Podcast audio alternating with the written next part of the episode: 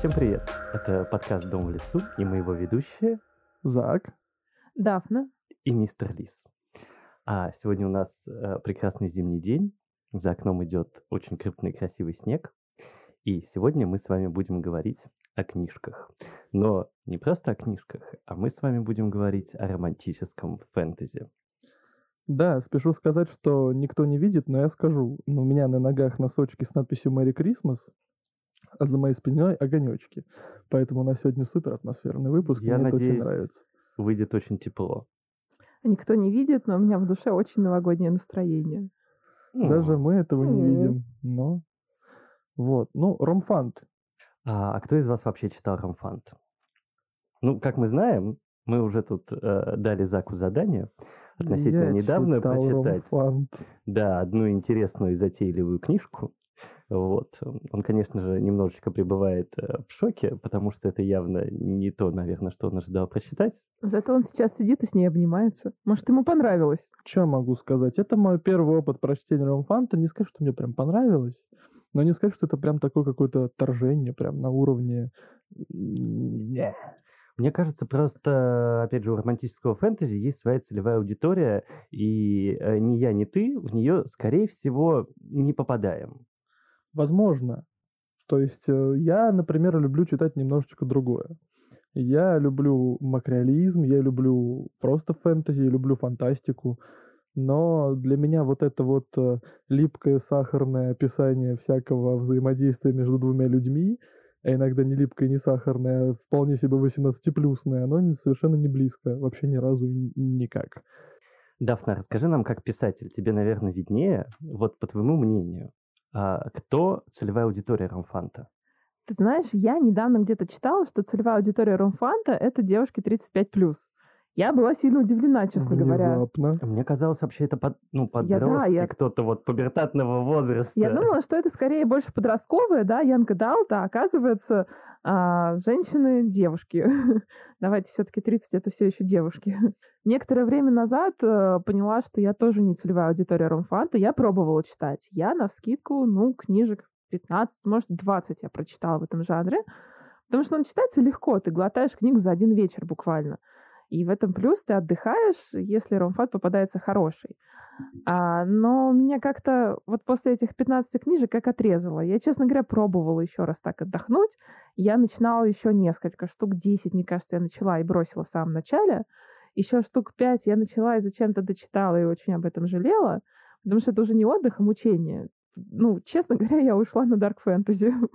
А, Я хотела подготовиться к выпуску и взять, пока ехала сюда, с собой румфант и читануть. э, Но случайно я захватила пикару и, и пропала на всю дорогу. Польская дарк фэнтези — это тема. а, хорошо. Я, возможно, мы начали снова не сначала, но тем не менее. А, Я сомневаюсь, что среди наших слушателей есть люди, которые не знают, что такое романтическое фэнтези, но на всякий случай А может, у нас есть мужчины, которые не знают? Ну вот Зак не знал, пока он не попробовал. Ну, в моем понимании, романтическое фэнтези это фэнтези, в котором есть какая-то определенная любовная линия, которая нагнетается красной такой веткой через все повествование. Ну, центральная линия повествования, Вот и да. сейчас мы начнем искать границы жанра, потому что мне кажется, что они сильно расплывчаты. Я, например, считаю, что ромфант — это а, фэнтези, да, из которого, если ты уберешь любовную ветку, то у тебя больше ничего не склеится. Когда весь сюжет стоит на взаимодействии двух или иногда трех, Ну, четырех, э, И не всегда людей. да, главных персонажей.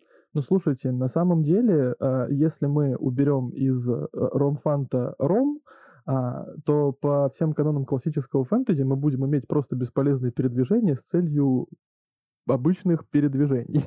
ну, как- Фэнтези — это не всегда передвижение. ну, это да, это такое жанровое клише, я считаю, что... Двигаться удобно. Двигаться удобно, а если ты двигаешься и при этом еще какие-то движения совершаешь приятные взаимно, то это вообще вдвойне прекрасно.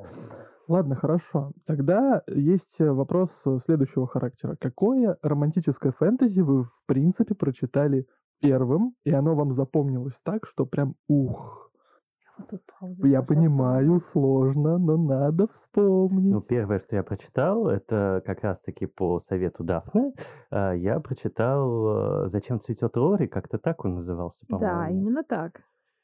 А, У меня противоречивые чувства вызвала эта книга, но в целом мне понравилось, как написано. Но ответь мне на главный вопрос. Зачем цветет Лори? Ради любви. А Очевидно, какая это же еще... ромфан. Да, какая еще цель может быть в романтическом фэнтези? Все ради любви. Так, с Лисом понятно, Дафна, ты. А я вот так не могу вспомнить. А мы считаем «Сумерки» ромфантом? Ну, слушайте, скорее всего, если это классика жанра а, по- подростковых фильмов о любви, ну, наверное. Нет, я скорее книги. Фильмы, они похуже все Ну, как мы сегодня обсуждали с тобой перед подкастом, я все-таки понял, что да, оказывается, первая книга э, в жанре ромфант, которую я прочитал, а, это «Сумерки». Э, Потому что до этого просто я не... Ну как, я не относил просто эту историю к этому жанру. Не Ну, знаю давай почему. подумаем. Если мы уберем оттуда любовную линию, то сюжет у нас не склеится. Ну, явно он И просто это развалится. городское, но все равно фэнтези. Ну То есть, да. получается, это, конечно, young adult, на мой взгляд, если тогда еще уже был термин young adult, но это же все равно ромфант. Ну, Да? возможно. Ну, Получается, да. Очень расплытые границы жанра. Ладно, тогда у меня вопрос такой. Ромфант и young adult, понятно. На ваш взгляд, чем отличается Стефани Майер от той же самой Энн Райс? Ну, потому что у Энн Райс, у Энн Райс, ее городское фэнтези не строится вокруг любовных линий. Если их оттуда убрать, да, книга станет беднее на, а, может быть, какие-то эмоциональные Наполовину. переживания. Да ладно, ну раз все не строится на любовных переживаниях. Да вспомни Листата, он вечно в кого-то был влюблен, и это во многом его формировало, если я правильно помню. Я, конечно, читал сто Слушай, лет а назад. «Мефирских ведьмах» получается ее Да. любовь э, к и интерес вот этот даже какой-то околосексуальный к этому призраку Лошеру. Да. Блин. Это не ромфант. Но у Энн Райс любовные переживания очень во многом строили сюжет. Вот мы встряли. Я так и знала, что мы встрянем с определением жанра. Ну, это же неплохо, мы же тут рассуждаем. И... Ладно, Энн Райс точно не ромфант. Я бы не относил ее к ромфанту. Я не могу объяснить, почему. Это скорее вот какой-то внутренний Внутренняя позыв. Чуйка да. такая, да. Что тебе иногда хочется отнести книгу к ромфанту, иногда нет. Ну вот тогда можно считать, что мой первый ромфан был «Сумерки», и мне, кстати, жутко понравилось. Я читала это лет в 16 на самой волне как бы личного гормонального всплеска, переживаний в личной жизни, которые во многом совпадали с сюжетом. Вот, и мне безумно нравилось. То есть твой парень тоже был вампир, и он до последнего тебе об этом Ага. не говорил, а потом за Да. тебя, а потом за тебя еще, в- а потом в тебя влюбился еще и оборотень, и они оба за тебя дрались. То есть смысл в этом получается, да? А можно no comment просто. Хорошо. Ну, с вампиром ты классно подметил, да? Простите. Я Отлично, шучу. отлично. Вот так мы вывели Дафну на откровение. Это очень приятно. За это я и Ну, люблю главное, подкаст. на солнце. Главное, что он тебя не обратил. Да, и ты сейчас розовощекая и пышущая жизнью. А что в вашем понимании тогда хороший ромфан? А вот я помню, кстати, когда тот год, кажется, это был 20-й, возможно, либо 19-й, нет, 20 20-й, когда меня прям понесло читать вот эти свои несчастные 15-20 книжек Ромфанта. Потому что я обнаружила, что в Читай-городе рядом с нашим домом они стоят в мягких обложках по 100 рублей. Электронка стоит тоже 100 рублей. Ну, сейчас уже дороже. Я подумала, как бы, а зачем мне, если я люблю читать в бумаге, и стала их скупать. Вот тогда мне попадался, кстати, там хороший ромфант. Но я запомнила только Жильцову, а остальных нет. Значит, не очень Получается, хороший. получается, что это доступная литература? Ну, в плане цены. Ну, я бы так не сказал на самом деле. Ну, потому что, мне кажется, вот то, что я держу в руках, оно стоило не меньше тысячи рублей, я думаю. Нет? 300? 300? А, ладно, хорошо, я беру свои слова Я обратно. говорю. Да, в целом, если уметь покупать книги и знать где, я почти все до сих пор беру по 300. Скидался на Ам, лабиринте? Конечно, я к тебе когда-нибудь обращусь. Вот. По поводу хорошего ромфанта я бы, наверное, мог только а, отозваться как... Ну вот как с точки зрения меня, как читателя, какая бы история меня зацепила. И какая бы история у меня понравилась, я бы точно сказал, это лайк. А, Во-первых, это э, должны быть какие-то а, драматичные любовные переживания, которые похожи, наверное, на мою настоящую жизнь. Да, не утрированные, не гиперболизированные, и без вот этих вот каких-то каноничных клише, э, ну, о них мы, о клише мы еще поговорим, там есть много чего обсудить. У меня тогда есть к тебе вопрос, но это же фэнтези. Там, в принципе, не может быть истории, которые бы коррелировали с твоей жизнью. И, и а, в том числе тоже. Так, подрыв э, пятой точки через 3, 2, 1 улетели в космос. В смысле? Ну, блин. ребят- Фэнтези — это и есть аллегория на реальную жизнь. А, Я ну, буду жутко бороться за это, что мне надоело вот это вот все, что фэнтези несерьезная литература. Нет, я не говорю, что это несерьезная литература. Я сейчас посыл мой был не в этом. Посыл мой был в том, что, типа, ну, скорее всего, в фэнтези, возможно, были бы такие истории, которые бы не случались бы ни с кем никогда в жизни, потому что это же фэнтези. Как ни странно, я никогда не встречал ни одной фэнтези-истории, где как-либо переосмысливалось само понятие любви, влюблен, влюбленности или человеческих эмоций. Обычно они берут это все из нашей реальности. Кстати, интересно было бы почитать фэнтези, в котором а, влюбленность и какие-то вот эти вот все эмоциональные переживания между двумя людьми, которых тянет друг к другу, имели бы какую-то нечеловеческую природу. А ты знаешь, кажется, в Америке сейчас очень популярно, когда девушка и ящерица. или Ой, нет, я там. не про это. Но точно попадает в твое описание Никаких, сейчас. никаких динозавров, пожалуйста. Никаких динозавров в этом подожди. доме. Нет? Динозавры? Там, там были и динозавры, и рептилоиды, и Ой, чего чего, там только не было, общем, господи боже мой. Я хочу сказать, что фэнтези — это та же самая реальная жизнь, просто наши проблемы, они вытянуты в немножко магический мир, чтобы это было Ярче. красивее читать, да, для тех, кто любит э, смотреть на серые будни, да, а на какую-то волшебную сказку. И они слегка гипертрофированы, потому что а, в реальном мире, да, у тебя не будет там каждый день угрозы жизни и так далее, но при этом ты же остаешься тем же самым человеком, и те же самые чувства и эмоции испытываешь. И почти любое хорошее фэнтези ты спокойно перекладываешь на реальную жизнь. Не, не пойми меня превратно, я ни в Простите, коем случае... окончена. Я, я ни в коем случае не обесцениваю, мне просто нужно было понять. Вот. Так я, вот, я понял. Спасибо. Возвращаемся к моему списку, э, чек-листу о том, какой бы, а, какую бы историю я бы назвал хорошей, по моему личному мнению.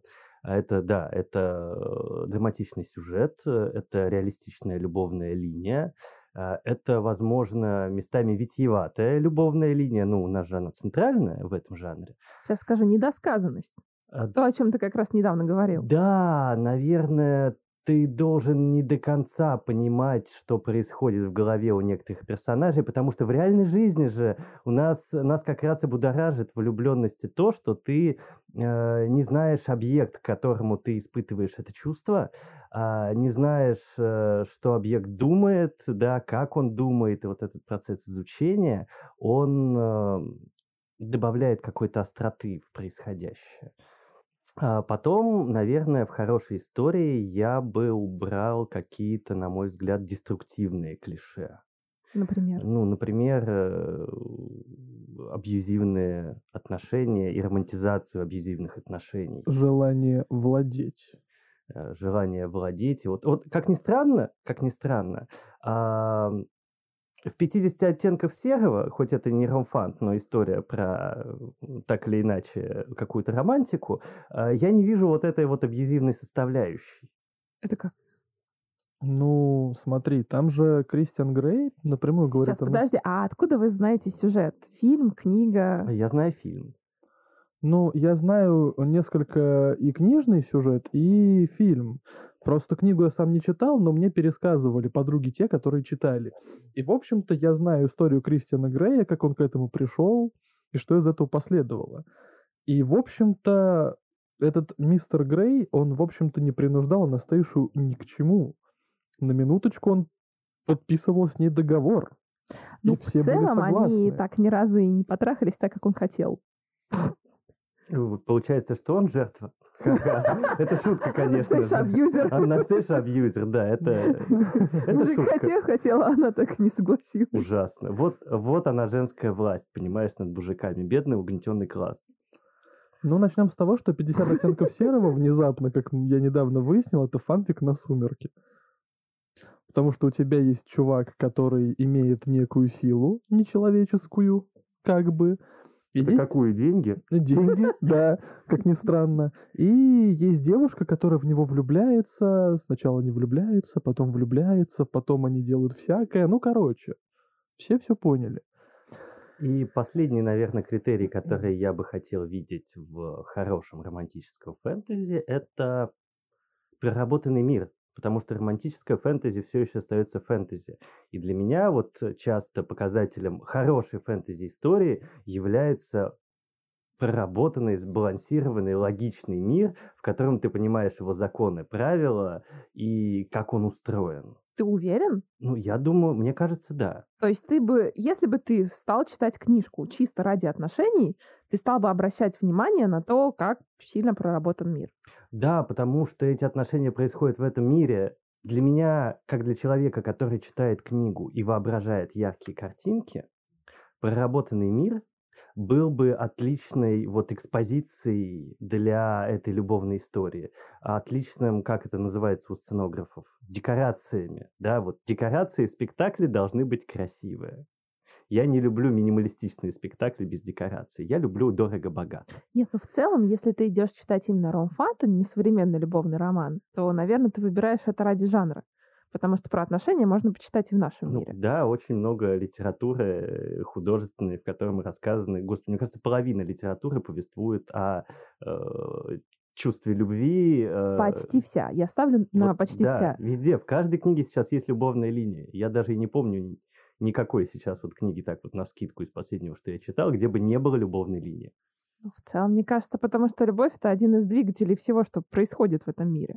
Соглашусь, э, поддакиваю. Последнее, что я читал, там было про любовь и про страдания из-за этой самой любви. Но я бы хотел читать про любовь без страданий, потому что, Ромфант, выбирай ромфант. потому что стеклышко пожевать я и в реальной жизни могу, как Подожди, говорится. а что в в романтическом фэнтези героини? Я не говорю про героев. Обычно герои в романтическом фэнтези не страдают. Страдает героиня, по-моему. Нет, подожди, ты путаешь. Ну вот тот же цветок Лори вспомни. Ты вторую А. часть не читал. Нет, герой-то страдает от своей любви. Потому что ему нужно... Чаще всего, мне кажется, что это популярный троп в ромфанте, что герою нужно как-то переступить через себя и свою привычную жизнь, чтобы быть с ней. То есть если он весь себя такой холодный, надменный, саркастичный, то ради нее он станет другим. Вот тебе, пожалуйста, самый популярный троп ромфанта. Ради нее он стал другим. И тут э, я вспоминаю многочисленные истории более старшего моего поколения, а, поколения моих родителей о том, что а, вот я его встречу, и со мной-то он, конечно же, изменится.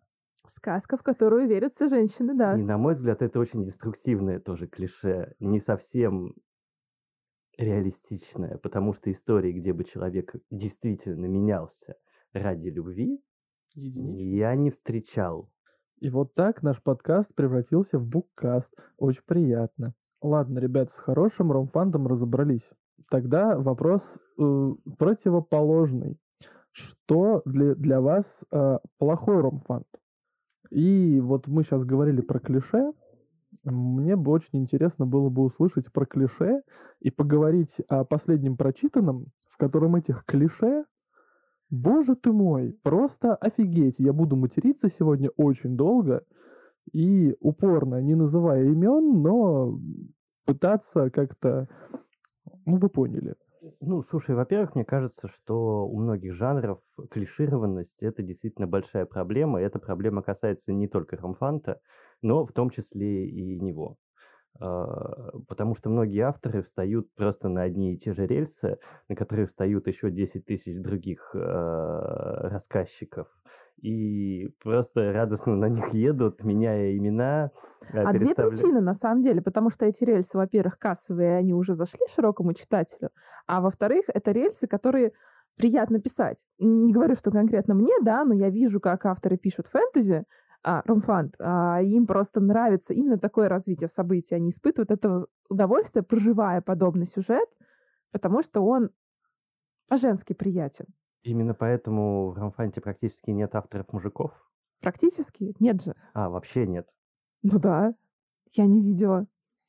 То есть э, правильно ли я понимаю, что э, ромфант без клише это скорее нишевая литература, чем мейнстримная, которую читают все? Я не понимаю, что ты имеешь в виду, если честно. Ну, нишевая это значит не для всех. То есть э, для тех, кто особо искушен не По-моему, истории для как раз-таки для всех это же история про любовь. Она всем будет близка. История про любовь может быть написана по-разному. Ну да. Она может быть написана пошло, она может быть написана сально и клишированно, а может быть написана красиво и как-то изысканно. Вот мне кажется, а, опять же, по-моему, это не секрет, что ромфант один из самых продаваемых жанров, во всяком случае, в России, а может быть и По-моему, вообще и в мире. тоже. И это не случайно, потому что они захватывают сразу э, две стороны одной медали. С одной стороны, это история про любовь про чувства, а, и это нравится людям. Люди любят читать про любовь. Люди знают, что такое любовь. Это для них ясно, понятно и приятно. А иногда наоборот, как бы а, у людей с любовью бывают связаны какие-нибудь, допустим, драматические, не всегда приятные воспоминания, но люди же любят щекотать себе нервы, да, поковырять какие-то старые ранки.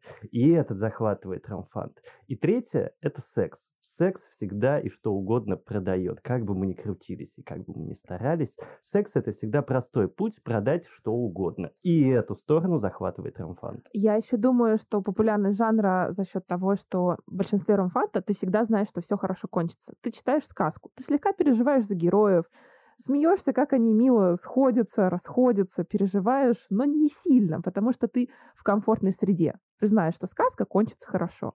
Ну и вряд ли твой э, герой, как в «Игре престолов», внезапно умрет, хотя страницу назад ты этого вообще не ожидал. Ну да, пожалуй. Но опять-таки, да, мы заговорили про секс, а, и описание секса, дав на тебе или не знать, наверное, а, дается некоторым людям с очень большим Хо-хо-хо. трудом. С очень большим Мне трудом. кажется, я, конечно, не автор, но мне кажется, писать, описывать секс очень тяжело. Да. Да, тяжело. Я пробовала дважды. В целом, мне даже на выходе оба раза понравились. Но я избегала всяких брючных глубин в своем описании. жезлов.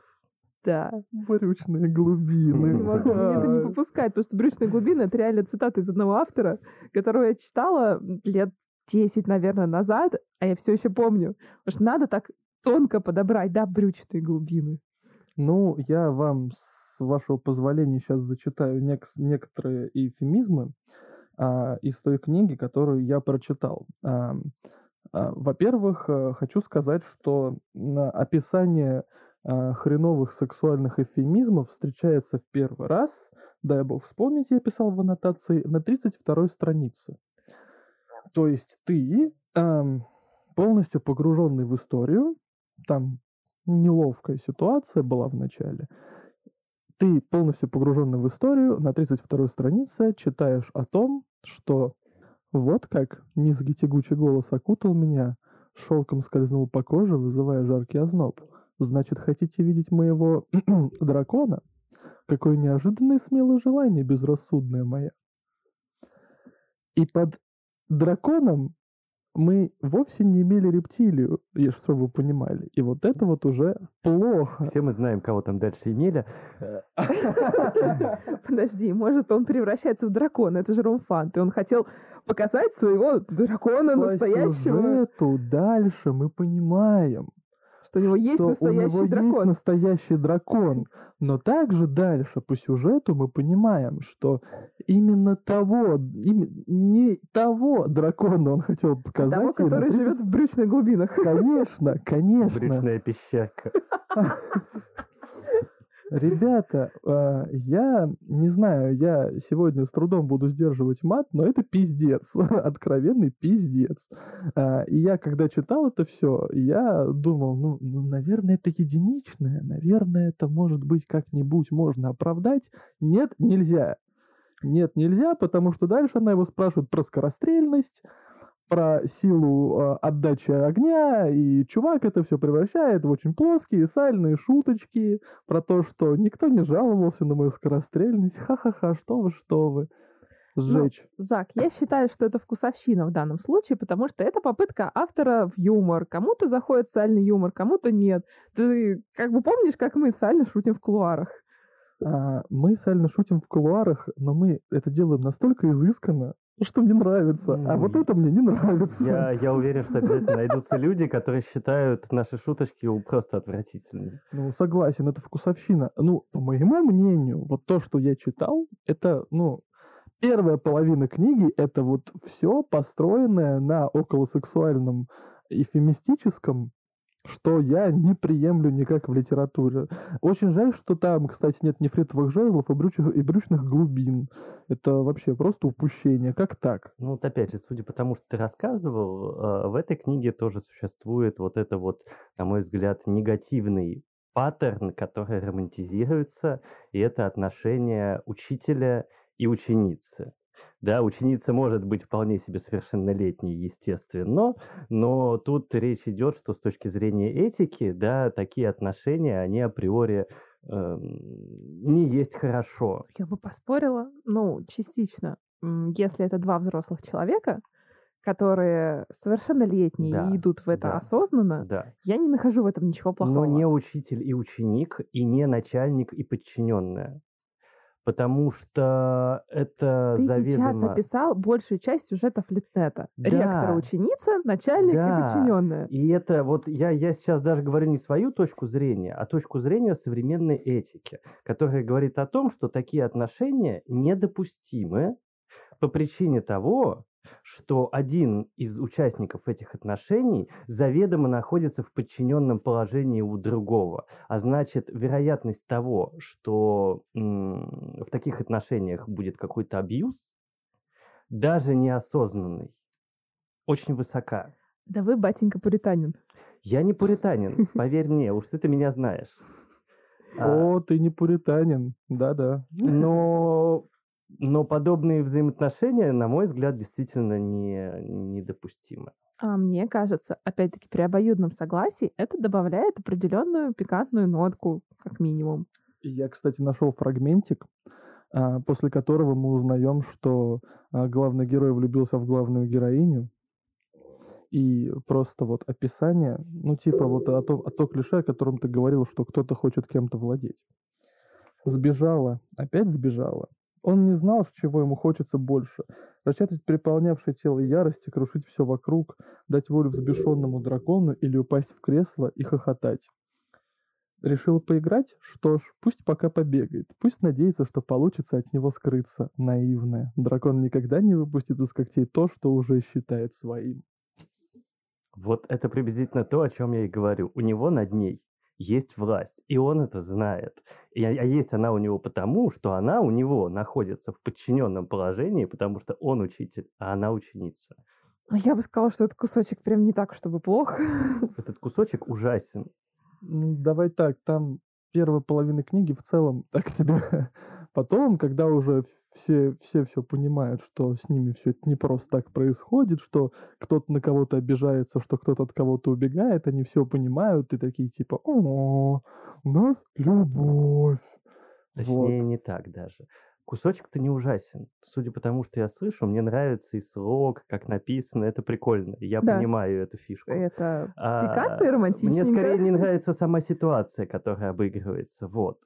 А про скорострельность и дальнобойность я, кстати, нашел, нашел, нашел кусочек, где она у него спрашивает. А какая у вас скорострельность? На вполне невинный, я бы сказала, ученический интерес магистр прореагировал чрезвычайно странно. Поперхнулся воздухом, закашлялся и сдавленно произнес. Скорострельность? Эм, оригинальный вопрос. Ну, что тебе сказать, любознательная моя? Со стрельбой у меня точно все в порядке. Никто пока не жаловался.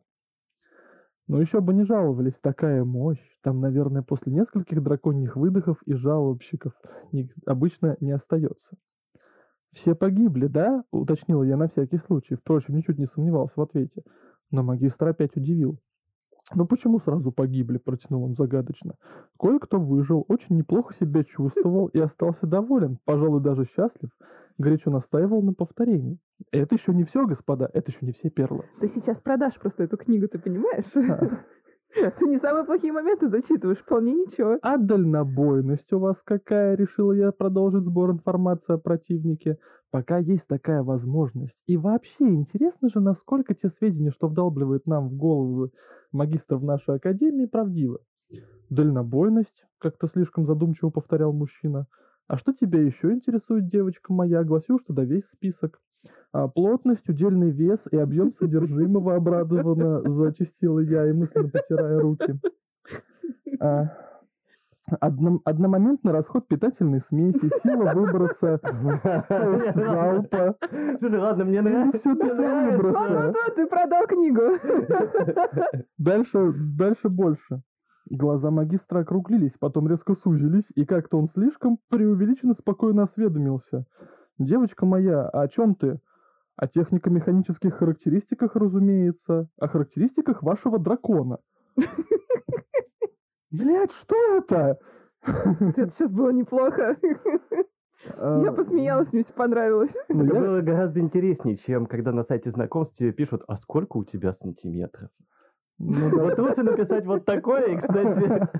Полностью это плотность, пожалуйста, консистенцию. Если у вас в вашем веществе люмпиновый ген, да, Пожалуйста, вот это вот. механические характеристики зачитайте. Так вот, в моем понятии вот это вот самое, что ни на есть, клише, по моему мнению. Но, видимо, вас это повеселило, но я рад, что я вам поднял Вот я бы сказала, что это как раз выход из клише. Ну, Ну, она обстебывает эту ситуацию явно. Обстебывает, ну, мы посмеялись сейчас. То есть вы хотите сказать, что это метамодерн, а, а, суперирония, Посторонняя, да. посторонняя, метамодерн и ультрасарказм. Ну, что-то в таком духе, Ну, да. Я не очень разбираюсь в этих э, зу- зумерских или Тогда- зумерских штучках, да. Тогда, наверное, я просто не выкупил этого всего. Окей, ладно, признаю. Вот. А что вы еще можете сказать про клише? Слушай, ну, давай, самое стандартное клише у нас что? Она, значит, такая серая овечка, она да. никому не... Серая мышка, извините. Нет, Ну и овечка тоже, И да. овечка Блеют тоже, они да. все знатно. Да, мышка, овечка, она, значит, ничем не выделяется, но он, самый классный парень на деревне, вдруг ее увидел, он такой холодный, надменный, ни на кого не смотрит, на нее посмотрел, потому что серые мышки — это как раз его вкус. Да, он увидел в ней искру, которую захотел раскрыть. Да, потому что она же интересная, она никак не подала виду, что она интересная, но он-то знает. Короче, является ли клишированным ходом то, что там какая-то определенная девочка, серая мышка, просыпается в постели с незнакомым мужиком, и вот на этом вот строится история их знакомства? Я считаю, что это как раз хороший выход из клише. Во-первых, мне кажется... Это нестандартная ситуация. эм, Это не то, что нестандартная ситуация. Мне кажется, очень многие люди, во-первых, проживали эту ситуацию, и поэтому они могут какую-то свою личную рефлексию. Я не проживал ни разу ситуацию, когда я просыпался в постели с незнакомым человеком. Ты просто отлично не напивался в баре. Ты Я... вообще не напиваешься, вот с тобой пить скучно. Блин, на самом деле, ребят, моя беда, если мы сейчас отступим от темы и говорим про алкоголь, а, моя беда в том, что даже когда я сильно напьюсь, я отлично все помню. Вот в этом-то твоя и проблема. Поэтому тебе и не зашло, наверное. Вообще, вообще, как бы, ну, я в такой ситуации бывал только один раз, мне не понравилось, и больше я таких ситуаций у себя не допускаю. Вот, поэтому я не пью водку. Все отлично. Вот, и как бы, ну, не знаю, со мной таких ситуаций никогда не случалось. Ну, правда, я вот не могу вспомнить, что я просыпался в постели с незнакомым человеком. Уж тем более голым. Но я хочу сказать, что для начала книги это крайне интересный ход. Ну, то есть, как там э, дальше автор может развернуть, это уже другой вопрос. Типа сразу заходишь с козырей. Да, Вот сейчас мы и вырулим на то, что на самом деле то, что я прочитал, не так уж и плохо. Отлично. Мне Кажется, нравится. после этого подкаста я пойду попробую себя в написании рамфанта. О, Боже, можно я это почитаю? Пожалуйста, пожалуйста. Посмотрим. Я тебя сколько уговариваю-то, а? А, Потом, что еще из клише я встречал? А, Вот это вот как раз-таки стандартная фишка про непроработку мира и общего сюжета, когда он концентрируется на любовной линии, и герои начинают перемещаться по локациям просто для того, чтобы сменить а, внешний антураж того, где они предаются плоским утехам. Да, еще сменить 10 тысяч нарядов. И обязательно Да. их описать. Да, очень подробно. Они Э, постоянно Подробно, переодеваются. не исторично совершенно, но главное, что вот это платье изумрудное, на нем вот так и вот так, и отражает ее зеленые глаза. А еще она туго-натуго завязанная. Я знаю, о какой книге вы говорите. А я, кстати, сейчас абстрактно говорила. Я фу- огромный тоник книг такое видала. А знаешь, почему это распространено в рамфанте? Почему? Потому что женщины, ну, по большей части, очень любят переодеваться, наряды, как бы, понимаешь, это тоже как бы форма а, подлизнуть своей целевой аудитории. Ну, большинство героев, это я перечитал Ромфант, видимо, да, ладно. Как, как А, говорит мой как-то мы переговорили на эту тему, поэтому даже я начинаю использовать какие-то ужасные а, слова типа подлизнуть. В ромфанте это слово не встречается. Это В моем сказка. будет. Я точно У буду меня это будет мужской ромфант, понимаешь? С блэкджеком и проститутками. С блэкджеком и проститутками, И да. подлизывание. И подлизываниями, да. И там обязательно будет госпожа. А Порева будет? Конечно. Точно буду читать. Ладно, на самом деле я обычно не читаю книги с Поревым, Но твою прочту. но твою обязательно, да. Просто обычно Порева очень плохо пишут. Я напишу Да. хорошо. Ты во мне сомневаешься? Нет. Вообще нет. Я говорю, я буду читать, я первая. Давай, да. Нет, э, никто не сомневается в качестве сексуальных сцен, которые ты будешь описывать. Вопрос в другом. Уместен ли э, жесткий, э, уместно ли жесткое описание секса э, с элементами там какого-нибудь садомаза в каком-нибудь романтическом фэнтези, который читают там Условно говоря, да, 30-35, но все же его иногда любят читать Мне и кажется, дети тоже. Вполне. Вот опять же вопрос а, темы. Вот тоже вот эта вот вещь о клише Рамфанта. На мой взгляд, это клише. Что в основном, если мы говорим о главных э, героях, то это какие-нибудь героях, а не героинях, то это какие-нибудь вампиры, архимаги, Ректоры. а, э, Магистры Обязательно ректор. академий. ректоры драконы и вот это вот все. Ректоры А, Но мир, мир мистических существ, он богат. Но берут они только тех, которых можно сексуализировать в каноническом ключе. Почему нет ромфанта с зомби? Я бы посмотрел на ромфант оргию зомби с Это- поркой. Это некрофилия, подожди. А, никто, ну, не подожди. видит, никто не видит, но мой рот сейчас так сильно открыт был, что я Это прям же- хочу. Это же оживший мертвец. То есть формально он живой, значит, Нет, не он некрофилия. мертвый, он же разлагается. Зомби разлагаются, А. это некрофилия. Ребят, вы же смотрели фильм «Тепло наших тел»?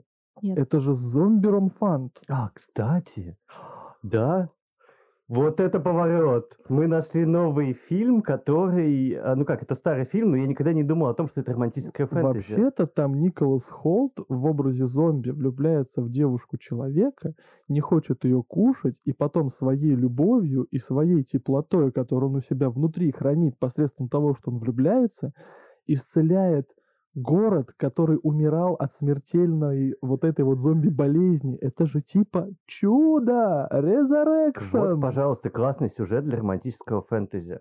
Обыграно шикарно. Мне такое ощущение, что я начинала это смотреть и уснула. А, я советую тебе посмотреть это чуть более детально. Ну, типа, это и правда хороший фильм. Он добрый, он без всякого говна и вот это вот все. Хороший фильм. Вот, а возвращаясь к какой-то более жесткой теме, ну, есть тот же Лори, например. Да. Там достаточно жестко, потому что, ну, будем откровенны, там герой всю книгу насилует главную героиню.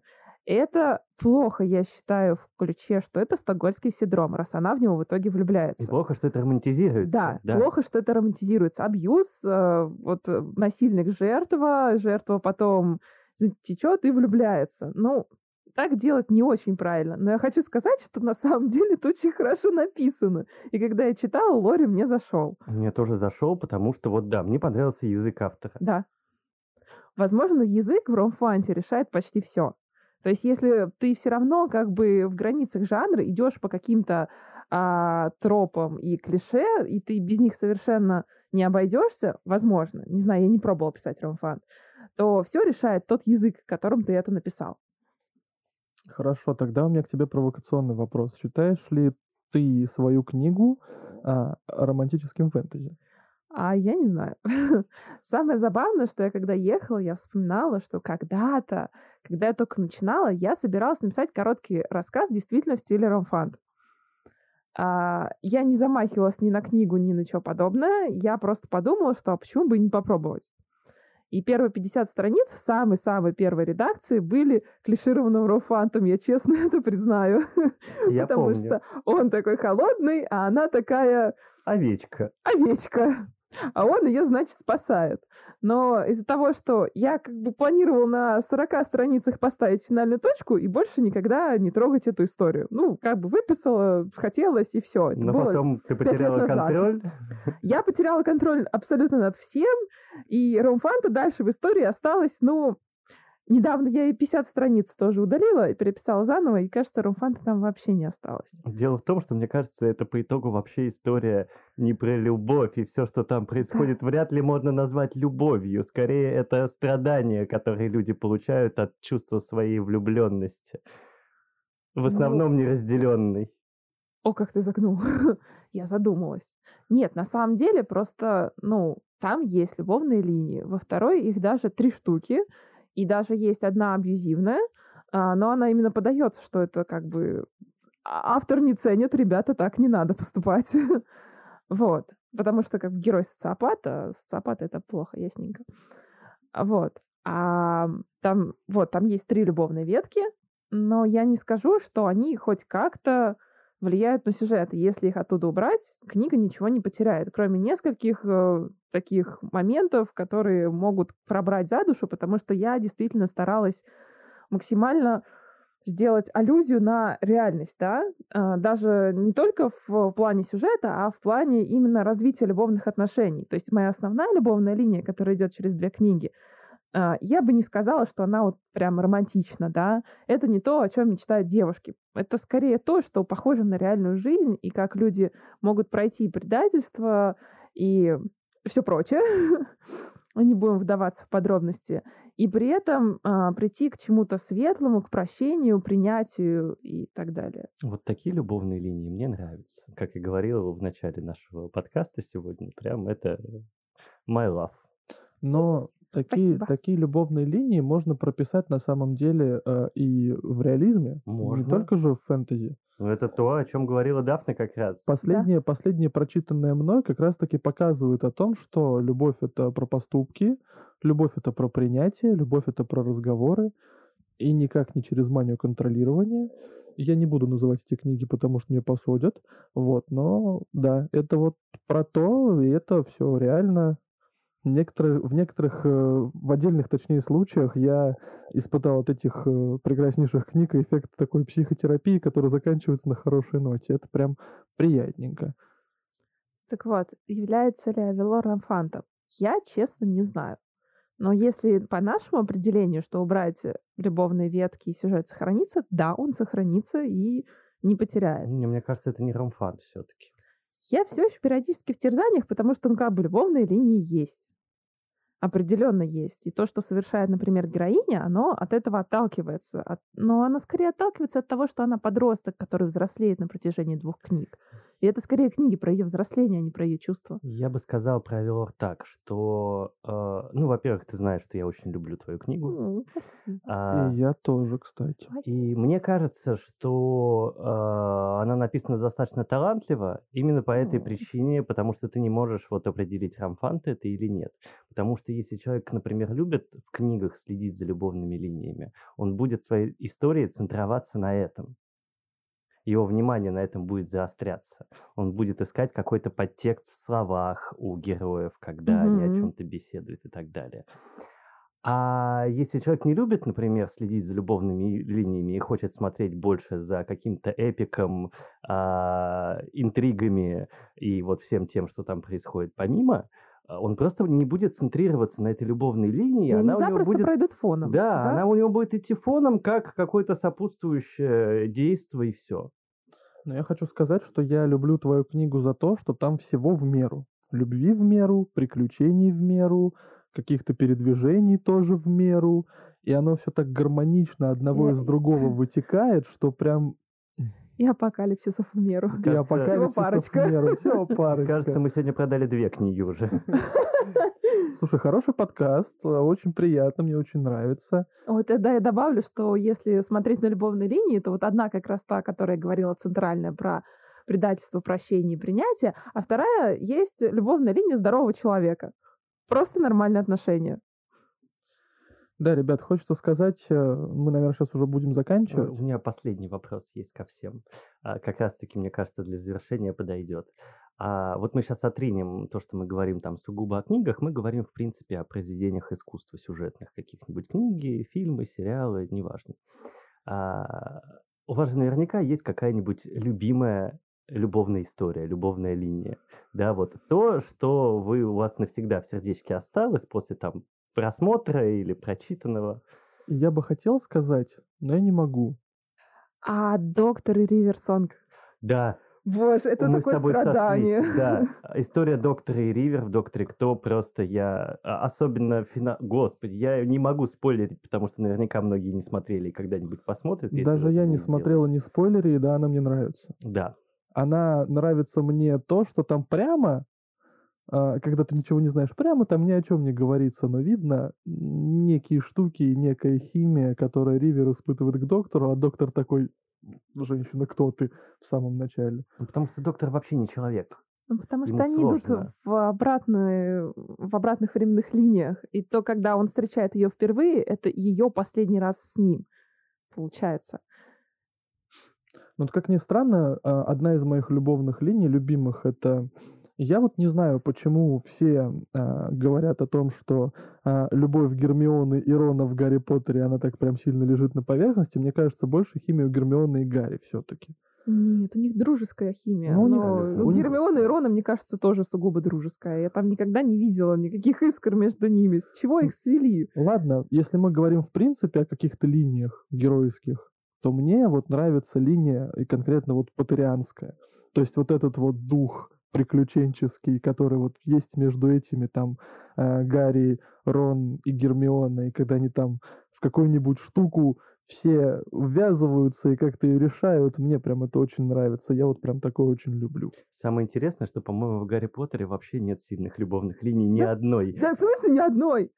Спустя столько времени всегда. А, ну Как ладно, ты мог чё, забыть? Ладно, я просто не люблю Снейпа.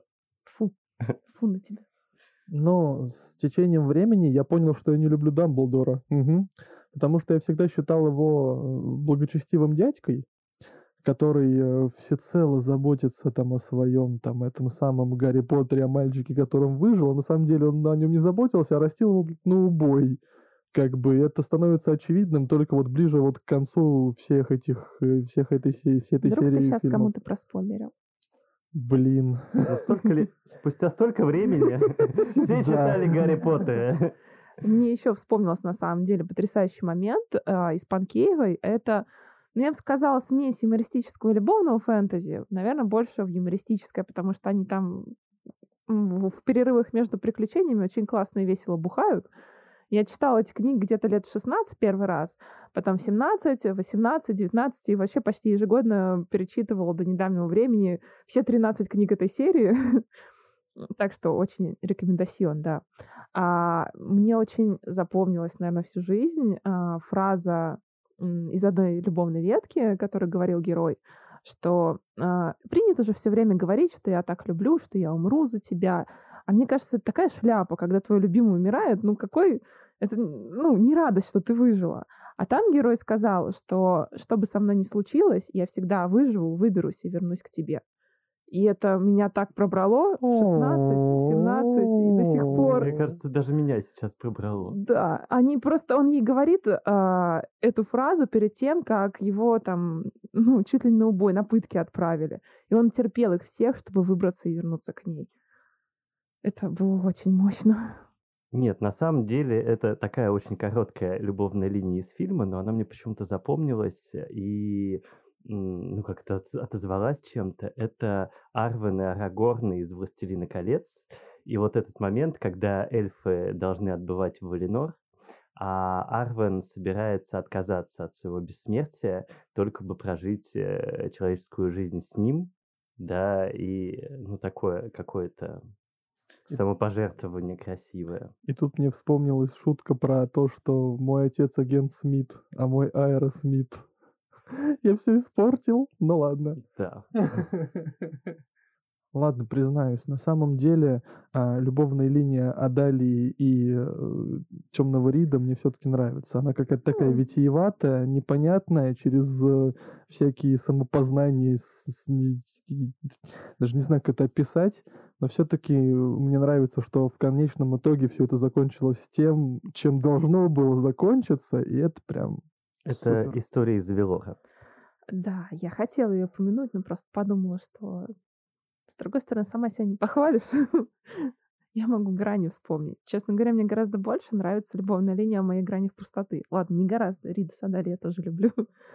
Они А, разные. Да. Ну, там смысл в том, что герои очень-очень много раз умирали.